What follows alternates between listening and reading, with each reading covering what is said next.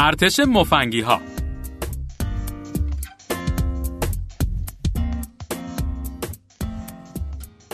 استفاده از گیاهان دارویی با اتفاقات سیاسی و نظامی در تاریخ گره خورده. حسن صباح با حشیش از سربازاش پذیرایی می‌کرد. وایکینگ ها معجونی رو سر میکشیدن که باعث می‌شد موجوداتی فرا انسانی به نظر بیان و هیتلر عادت به مصرف ماده‌ای داشت که شبیه به هروئین بود. با این توصیف انتشار خبر استفاده نیروهای داعش از مواد محرک نباید شگفت آور باشه.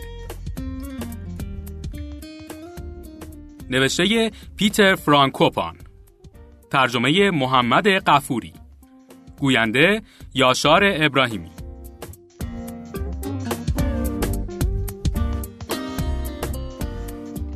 جولیو سزار در آغاز کتاب خودش همون جنگ های گالیک نوشته که تمام سرزمین گال به سه بخش تقسیم میشه. ولی مدتی بعد از اون نویسنده دیگه ای نوشته سزار رو اینگونه اصلاح کرده. نه خیر، چهار بخش. برای اینکه یکی از روستاهای کوچیک گالهای تسلیم ناپذیر هنوز در برابر مهاجمان رومی ایستادگی می‌کنه. البته که این منطقه روستای ناشناخته برتانی بوده که آستریکس قهرمان کتاب کمیک فرانسوی در اون زندگی می‌کرده. راز کامیابی آستریکس و هم‌ولایتیاش در قدرت فراانسانی اونها نهفته بود. اونا دقیقا وقتی به این قدرت خارق‌العاده دست پیدا کردند که کاهن روستاشون بر آن شدش تا قدری از معجون سری خودش به اونها بخورونه. یک جرعه از این معجون گالهای تحت فرمان آستریکس رو تبدیل به انسانهایی شکست ناپذیر می کرد. چنان که هنگام حمله اونها نمی‌شد در برابرشون مقاومت بکنی و موقع دفاع هم خیلی فوقالعاده عمل می‌کردن. تنها چیزی که این معجون از پس اون بر نمی اومد کاکافونیکس خونیاگر روستا بود. که صدای گوشخراشش تنها چیزی بود که در برابر داروی جادویی گتافیکس کاهن و کیمیاگر روستا مسئولیت داشت. من که با خوندن کتابهای آستریکس بزرگ شدم همیشه به مکملهای خوراکی فکر می کردم که سربازان عادی رو تبدیل به قهرمان می کرد. تهور، دلاوری و فضیلت همشون از خصایصی بودن که متون باستانی مورد علاقه من از اونا تجلیل می کردش. در واقع واژه یونانی و لاتین برای شجاعت از واژه مرد مشتق می شدند. در جهان کلاسیک مرد بودن به معنای شجاع بودنه. قهرمانانی مثل آژاکس، آگاممنون و ادیسئوس متکی به هوش، نیروی عضلانی و منش خودشون بودند. اسکندر کبیر، جولیو سزار و آگوستوس هم تصمیماتی دشوار می گرفتن و احترام فرماندهان و پیاده نظامای خودشون رو برمیانگیختند. دورتر از اروپا تو شرق شاهان ایرانی خودشون رو مثل فرمانروایانی عادل و شجاع جلوه می‌دادند. در چین فلسفه منگزی یا منسیوس به مردان میآموخت که شجاعت فردی رو مثل بخشی ذاتی از حیات هدفمند خودشون بدونن. نیرومند بودن به معنای نظرکردگی از سوی خدایان بوده یا حتی به معنای برخورداری از حدی از الوهیت. این موضوع درباره هراکلس پسر زئوس یا آخیلس پسر تتیس ایزد دخت هم صدق می کرد.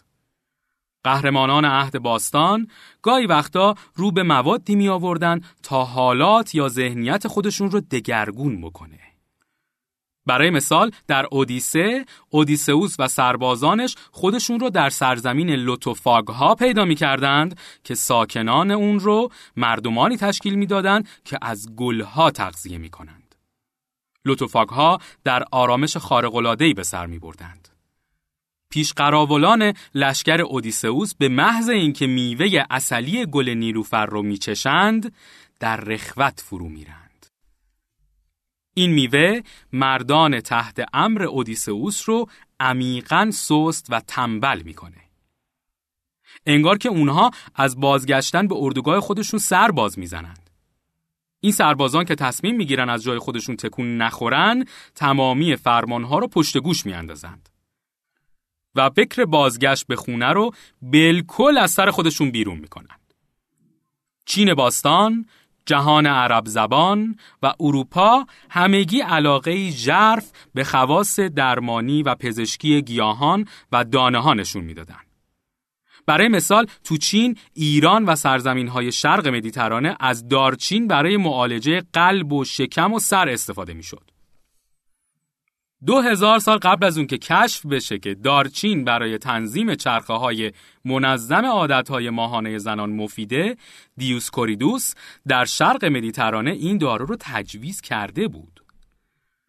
در صده های میانه هم کتاب های راهنمای پزشکی دارچین رو به عنوان دارویی تجویز می‌کردن که برای کسانی که سرشون سنگینه و سرشار از خلط بلغم باشه مفیده. کتاب های داروشناختی که بعدها در اسپانیا نوشته شد به تفصیل نشون می‌دادند که روغن جوز هندی چقدر برای معالجه اسهال و استفراغ سودمنده. این آثار همچنین نشون می‌دادند که روغن جوز ضد سرماخوردگی هم هست. همچنین نشون می‌دادند که روغن هل التهابات روده رو فرو میشونه و به کاهش نفخ یاری میرسونه. فهرست فواید ادویه و گیاهان دارویی فهرستی بلند بالاه. در سده هشتم شارلمانی پس از اون که به قدرت تسکین دهنده گل ختمی یا پنیرک در زخمهای میدان جنگ پی برد فرمون داد که اون رو در مقیاس کلان کشت بکنند. بعضی پژوهش های پزشکی صورت گرفته در عهد باستان پا رو فراتر از بحث معالجه زخم گذاشتن و به دنبال مقاصدی ماجراجویانه رفتن. از جمله متونی که تقریبا هم عصر با حماسه های هومر هستند متون سانسکریتی ریگودا هستند این آثار که قدمتی بیش از سه هزار سال دارند از حشیش به عنوان منبع شادی تجلیل می کنند و اون رو نوعی رهاننده آدمی از اضطراب و مادهی لذت بخش می دونند. چنان که به یکی از فرشتگان نگهبان گفته شد که در درون برگهای هشیش زندگی بکنه. متون باستانی چینی که از شاهدانه یاد می کنند تا صده نخست پیش از میلاد چیزی درباره تأثیرات هشیش نمیگن. ولی در این هنگام یکی از این متون با عنوان پنتیاسا چینگ اشاره می‌کنه که اگر میوه شاهدانه به حد افراط استعمال بشه باعث ایجاد توهم یعنی دیدن اهریمنان میشه. اگه آدمی هشیش رو در دراز مدت استعمال بکنه با ارواح ارتباط برقرار می‌کنه و وجودش نورانی میشه. استعمال هشیش به مسابه مادهی سکر آور از سه هزار سال پیش در هند و عراق موضوعی شناخته شده بود. و چنان در خاورمیانه گسترش پیدا کرد که بعضی از طبیبان درباره اثر بلند مدت و استفاده مداوم از اون هشدار دادند. ولی کسی گوشش بدهکار این حرفا نبود. تو اواخر سده یازدهم مردی جوان در جرگه یاران رهبری کاریزماتیک به نام حسن صباه در اومد. مارکوپولو از حسن صباه با عنوان پیرمرد کوهستان یاد می‌کنه. بنا به گفته این سیاه ونیزی امام اسماعیلیان مقادیر متنابهی از هشیش به پیروان خودش می‌داده. اون همچنین زنانی هوس انگیز در اختیار اونها قرار می‌داده و اونها هم در عوض رقبای سیاسی حسن صباه رو به قتل میرسوندند. پیروان اون به نام هشاشین شناخته شدند. این عنوان تبدیل به اسم امروزی و اروپایی اون یعنی اسسین یعنی همون آدم کش شده. اون چه اهمیت داره اینه که هشیش تحریک کننده نیست. یعنی بسیار غیر محتمله که این ماده به عنوان عاملی کلیدی در موفقیت هشاشین برای طراحی و اجرای عملیات‌های راهبردی برنامه ریزی شده و متحورانه نقشی داشته باشه. احتمالاً تأثیر هشیش بیشتر تخدیر کننده باشه. به همین دلیل بوده که سلطان شام در سده چهاردهم دستور داد که تمامی بوته های هشیش رو از ریشه بکنن و نابود کنن. همچنین دندانهای مصرف کنندگان هشیش کشیده بشه تا هشداری باشه درباره اینکه چگونه اثرات دلنشین هشیش در نهایت مردان توانمند رو تبدیل به انسانهایی بی مصرف می‌کنه. خلاصه اینکه استعمال هشیش به ندرت می‌تونسته عملکرد انسانها رو در میدان جنگ بهبود ببخشه. نمونه تامس بوری تاجر دریانورد انگلیسی در سده 17 هم رو در نظر بگیرید. اون با دوستاش در هند یک پاینت یعنی همون بنگه یا بنگ خریداری کردند که دمنوشی از هشیش بود. یکی از افراد خودشو پخش زمین کرده بود و تمامی بعد از رو زار زار گریه می‌کرد. یکی دیگهشون از ترس قالب تویی کرده بود. سرشو تو خمره بزرگ فرو کرده بود برای چهار ساعت یا حتی بیشترم در همون حالت مونده بود. چهار پنج نفر رو فرشا دراز کشیده بودن و با الفاظی فاخر از همدیگه تمجید می‌کردن. این در حالی بود که یکی دیگه شرارتش گل کرده بود و با یکی از ستونهای چوبی دالان میجنگید. تا اونجا که پوست انگشتاش تا حد زیادی سایده شده بود. این نوع تأثیرات مواد مخدر به خوبی شناخته شده بود. برخلاف وضعیت استثنایی حاکم بر روستای کوچیک یا تخیلی آستریکس و کاهن کیمیاگر اون در شمال سرزمین گال، مواد مخدر هیچ وقت در میدان جنگ مورد استفاده قرار نمی گرفت. جهان وایکینگ ها بزرگتر و خطرناکتر بود. گزارش های عربی و یونانی سده های میانه فعالیت گسترده وایکینگ ها و درگیری اونها با جوامع اطراف دریای مدیترانه و جهان اسلام رو در حد فاصل سالهای 800 تا 1000 پس از میلاد تشریح می کنند. منش وایکینگی عناصری از تبهکاری خیابانی و کارتل های سازمان یافته جنایتکار رو در هم آمیخته بود.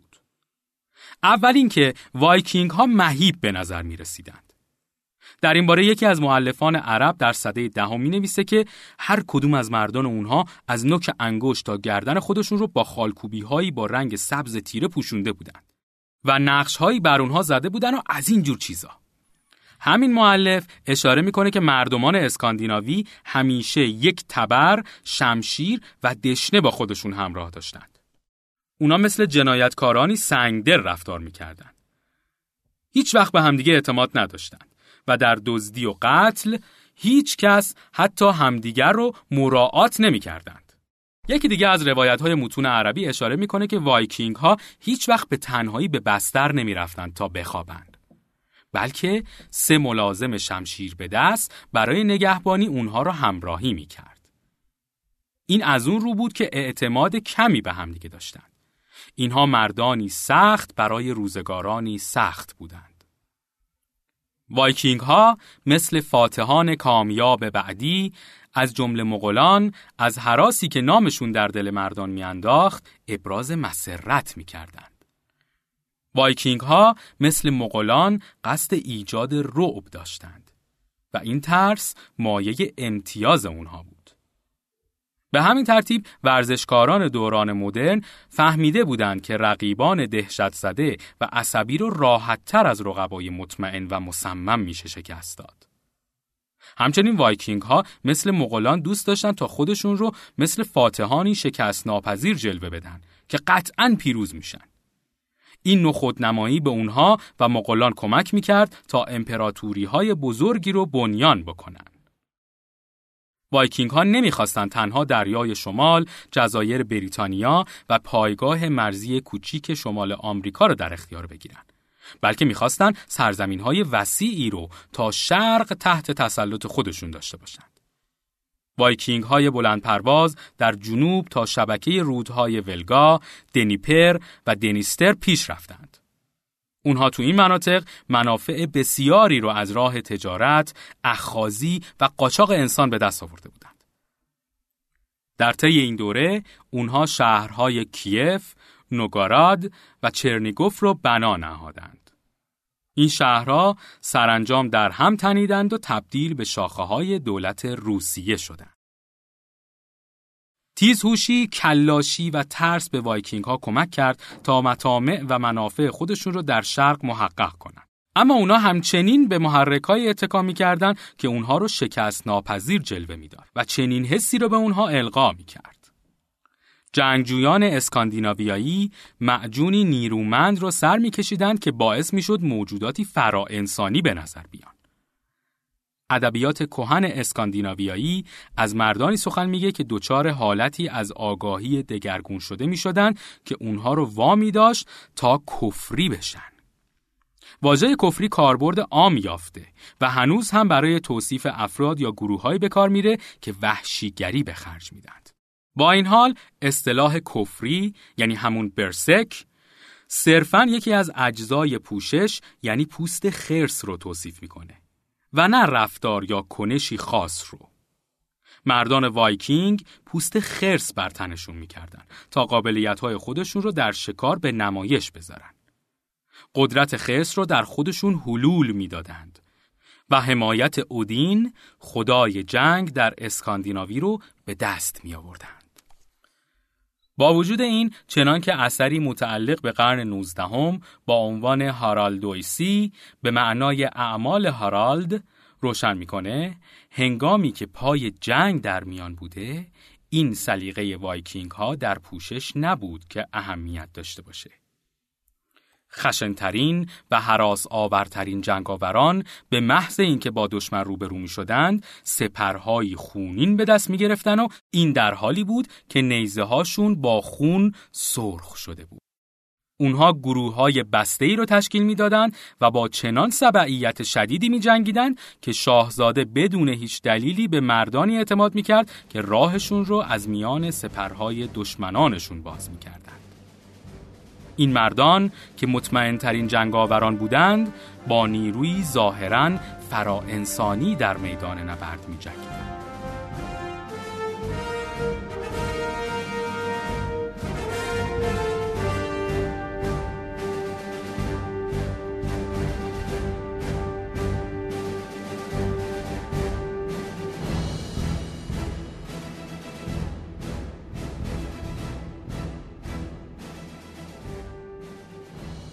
یکی از منابع متعلق به قرن سیزدهم به وضوح میگه که مردان بدون جوشن به پیش می‌رفتند.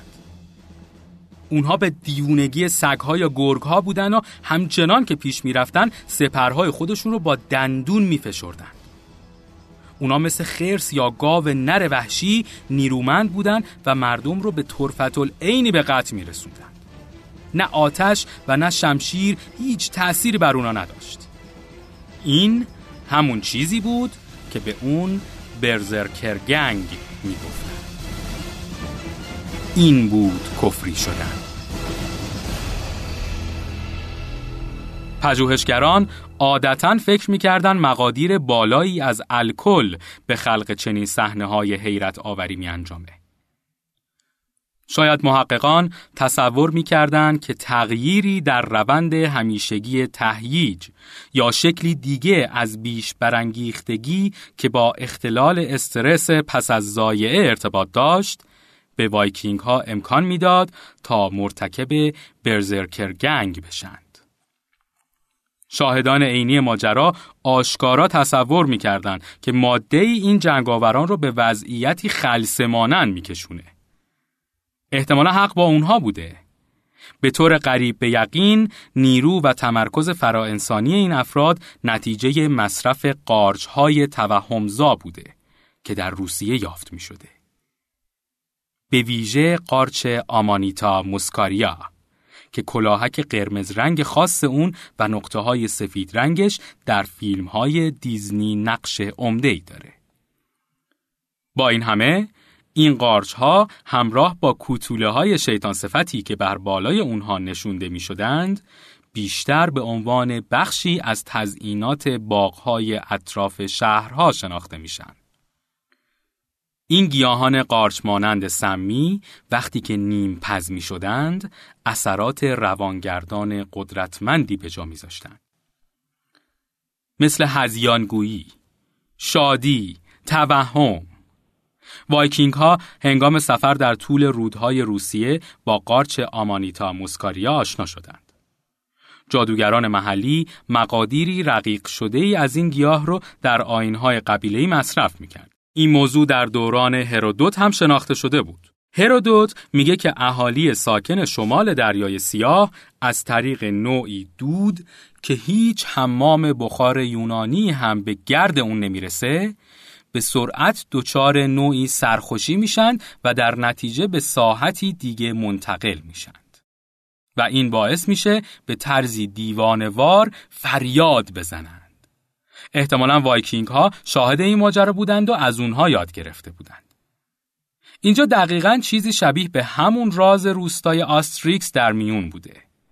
ترکیبی از مواد طبیعی که باید با دقت و توسط کسی آماده می‌شد که برخوردار از قدرت‌های کاهنانه و شبه مذهبی بوده. این ماده اگه به درستی آماده نمی‌شد می‌تونست منجر به مرگ بشه. اما اگه به درستی تهیه می‌شد ممکن بود قدرت‌هایی فوق‌العاده یا احساس برخورداری از چنین قدرت‌هایی رو به دست بده. به موازات شکوفایی شهرهای کوچیک و بزرگ روسی، وایکینگ ها با مردمان بومی مناطق تماس برقرار کردند که حالا محدود به قلمرو روسیه شده. حیات شهری جانشین حیات تبهکارانه و مبارز جویانه گذشته شده. نخبگان جدیدی سر برآوردند که مشتاق بودند تا از چیزهای زیبا در زندگی بهره ببرند. نه اینکه معجونهایی رو سر بکشند که جادوگران محلی جهان بدوی فراهم آورده بودند. متمدن بودن به معنای ترک عادات مردمان بومی و رو آوردن به سلایق ظریفتر بود. یعنی چیزهایی از قبیل مسیحیت، قانون و نظم و شبه نظامیانی که نه آشفته و سرخوش، بلکه منظم و سازماندهی شده بودند. البته تجارت مواد مخدر یعنی همون روانگردان در حد بسیار زیادی رشد کرد و تبدیل به بخشی از مبادلات جهانی در سده 19 هم شد. مخصوصا وقتی که بریتانیایی ها تریاک رو با کشتی به چین حمل می کردند تا حاکمان اونجا رو دلسرد و نومید بکنند. در جنگ جهانی دوم بود که مواد مخدر نقشی بزرگ در جنگ ایفا کرد. شرکت های دارویی آلمانی گام در راه بررسی تأثیرات مواد ترکیبی و کاربرد تجاری اونها گذاشتند. مخصوصا در رابطه با ارتش بسیار مجهز هیتلر که ورماخت نام داشت. آلمانی ها به خصوص به پرویتین علاقمند بودند. این ماده از حیث شیمیایی شبیه به مت آمفتامین کریستالی بود. شرکت دارویی تملر در برلین پرویتیمین رو در مقادیری صنعتی تولید می کرد. این یکی از علل دخیل در شهرت و موفقیت مهیب نیروهای نظامی آلمان در آغاز جنگ بود. ظاهر تأثیرات پرویتین معید نظریه های یوبرمنش به معنی ابرمرد یا فرا انسان بود که نخستین بار نیچه اون رو گسترش داد. نیچه فیلسوفی بود که رهبران نازی برای حمایت از اندیشه خودشون مبنی بر جلوه دادن مردم آلمان یا به عبارت دیگه اعضای آریایی این سرزمین به عنوان نژاد برتر به استقبال نظریه ها شتافته بودند. پرویتین باعث می شد تا سربازان خط مقدم احساس بکنن که انگار فرا انسانند. نازی ها این ماده رو که با نام مستعار پانسر شکلاده به معنای شکلات لشکر زرهی آلمان شناخته می‌شد در مقادیر بسیار زیادی توضیح می کردند. در ظرف سه ماه تنها در سال 1940 اونها حدود 35 میلیون قرص پرویتین و ایزوفان محصولی مشابه پرویتین و تولید شده به دست تولید کنندگان دیگر رو در میان سربازان آلمانی توضیح کردند. به نظر می رسید که ماده مزبور مخدر شگفتانگیزیه که حسی از هوشیاری تشدید شده رو ایجاد می‌کنه. تمرکز رو به حد اعلا میرسونه و فرد رو تشویق می‌کنه تا خودش رو به خطر بندازه. این ماده که محرکی نیرومند بود، همچنین به سربازان امکان می‌داد تا با اندکی خوابیدن بتونن به وظایف خودشون بپردازن. پژوهش اخیر نورمان اولر نویسنده آلمانی نشون میده که تأثیرات این ماده ممکن بود شگفتانگیز باشه. مخصوصا در جبهه شرق که سرمای گزنده تا سی درجه سانتیگراد زیر صفر و روحیه از دست رفته نظامیان باعث می‌شد تا بعضی از اونها به سادگی بر روی برف بیفتند. وضعیت این افراد وقتی به گونه ژرف دگرگون می‌شد که مقداری پرویتین به اونها داده می‌شد. روحیه اونها بهبود پیدا می کرد، بر هوشیاریشون تلنگری وارد می شد و اعتماد به نفسشون افزایش پیدا می کرد. در سالهای 1944 و 1945 اشکال جدیدی از این مواد در حال تولید بود. یکی از اونها ماده‌ای به نام DIX مخلوطی از کوکائین، مورفین و پرویتین با قدرت بسیار بیشتر بود. این ماده روی زندانیان محصور در اردوگاه زاکسنهاوزن آزمایش می‌شد و در مقادیری بالا دوباره بین سربازان آلمانی توزیع می‌شد. کسانی که قوای ذهنی خودشون رو با محرک ها تقویت می‌کردند منحصر به افراد حاضر در جبهه نبرد نمی شدند. افرادی در برلین هم به این مواد توسل می جستند. از جمله خود هیتلر. رهبر نازی ها عادت به مصرف اویکودال داشت که ماده‌ای با قرابت بسیار به هروئین بود. هیتلر همچنین مقادیری متامفتامین، تستوسترون و دیگر انواع افیونها را تزریق می کرد. ارتشبد اروین رومل به کرات پرویتین مصرف می کرد. چنانکه اون رو نان روزانه خودش می نامید. این فقط آلمانیا نبودن که به مواد مخدر روی آورده بودند تا عملکرد خودشون رو بهبود ببخشند. بریتانیایی ها هم از این مواد استفاده می کردند.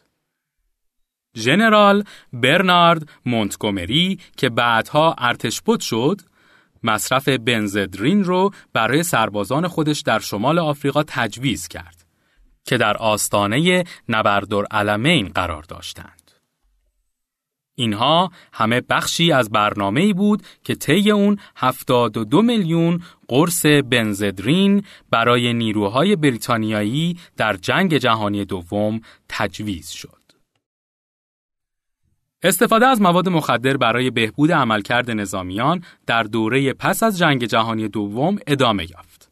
اگرچه بخش های زیادی از برنامه های پیشرفت های شیمیایی آمریکا و شوروی هنوز هم در دوران پس از جنگ محرمان باقی موندند، اما واضحه که اونها توجه بسیار زیادی رو مصروف پژوهش درباره مکمل هایی کردند که می‌تونن تأثیرات مثبتی بر روی نیروهای نظامی بذارن.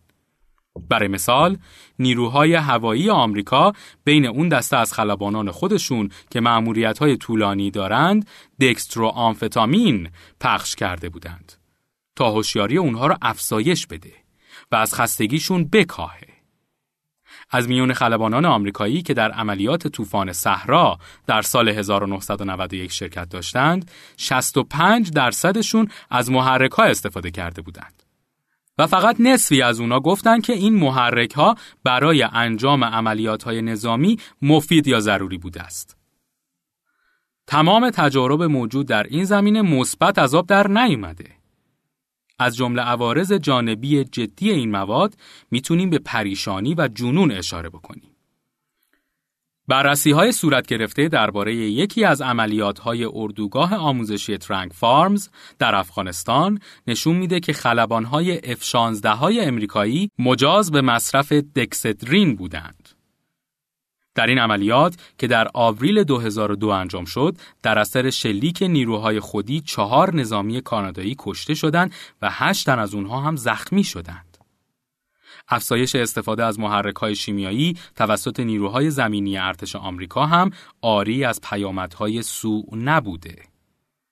دو تن از سربازان آمریکایی بعد از اون که ملزم به مصرف دیمیتلامین شدند، درگذشتند. دیمیتلامین نوعی مخدر تقویت کننده عملکرد جسمیه که سازمان جهانی ضد دوپینگ اون رو ممنوع کرده.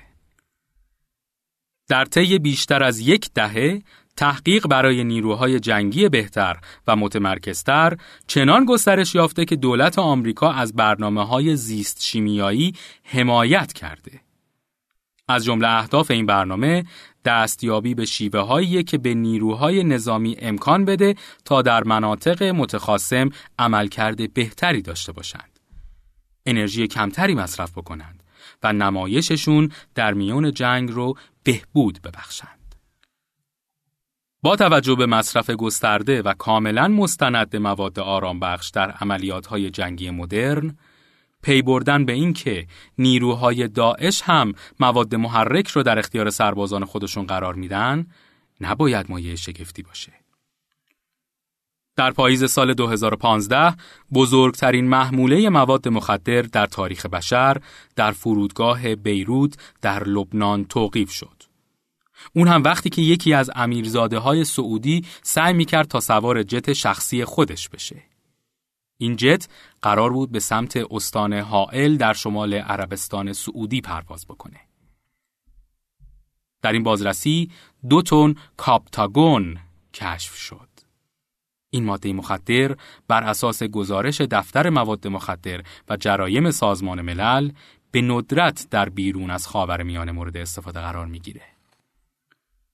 کاپتاگون که در اصل در دهه 1960 گسترش پیدا کرده بود، برای این ساخته شده بود که اختلالات کمخوابی و ضعف حواس رو درمان بکنه. این دارو به خاطر ماهیت اعتیادآورش در اغلب کشورها ممنوع شد. ریچارد راوسن مدیر مشترک برنامه Integrated Substance Abuse در دانشگاه کالیفرنیا لس آنجلس میگه که کاپتاگون باعث ایجاد حس سرخوشی، قلیان انرژی و هوشیاری تشدید شده میشه و افزایش بیش از حد سطح پرخاشگری رو در پی داره.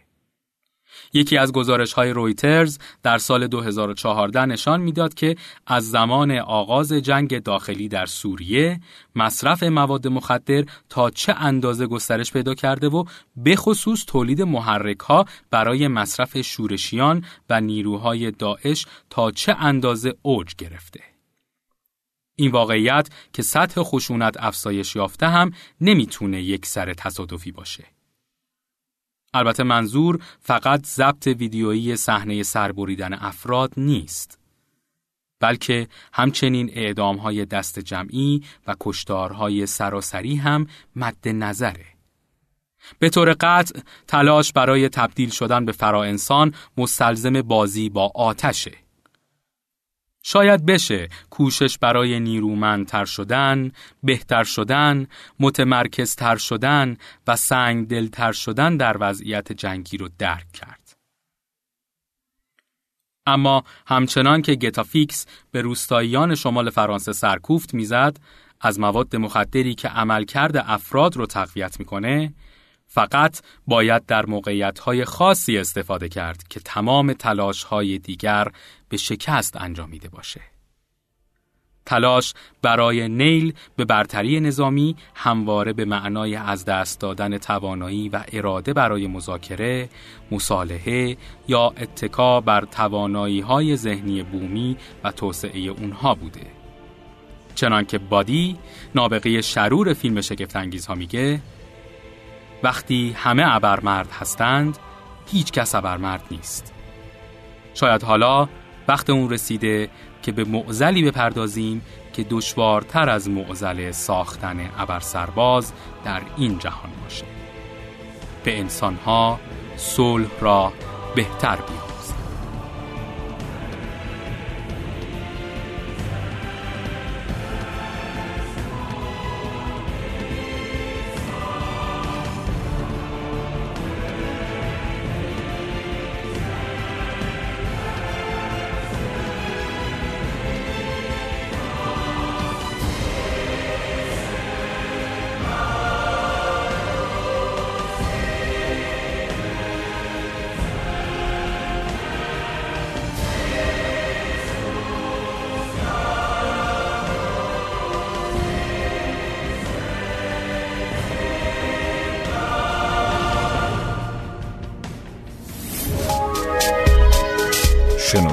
سرویس اشتراک گذاری فایل های صوتی www.shenoto.com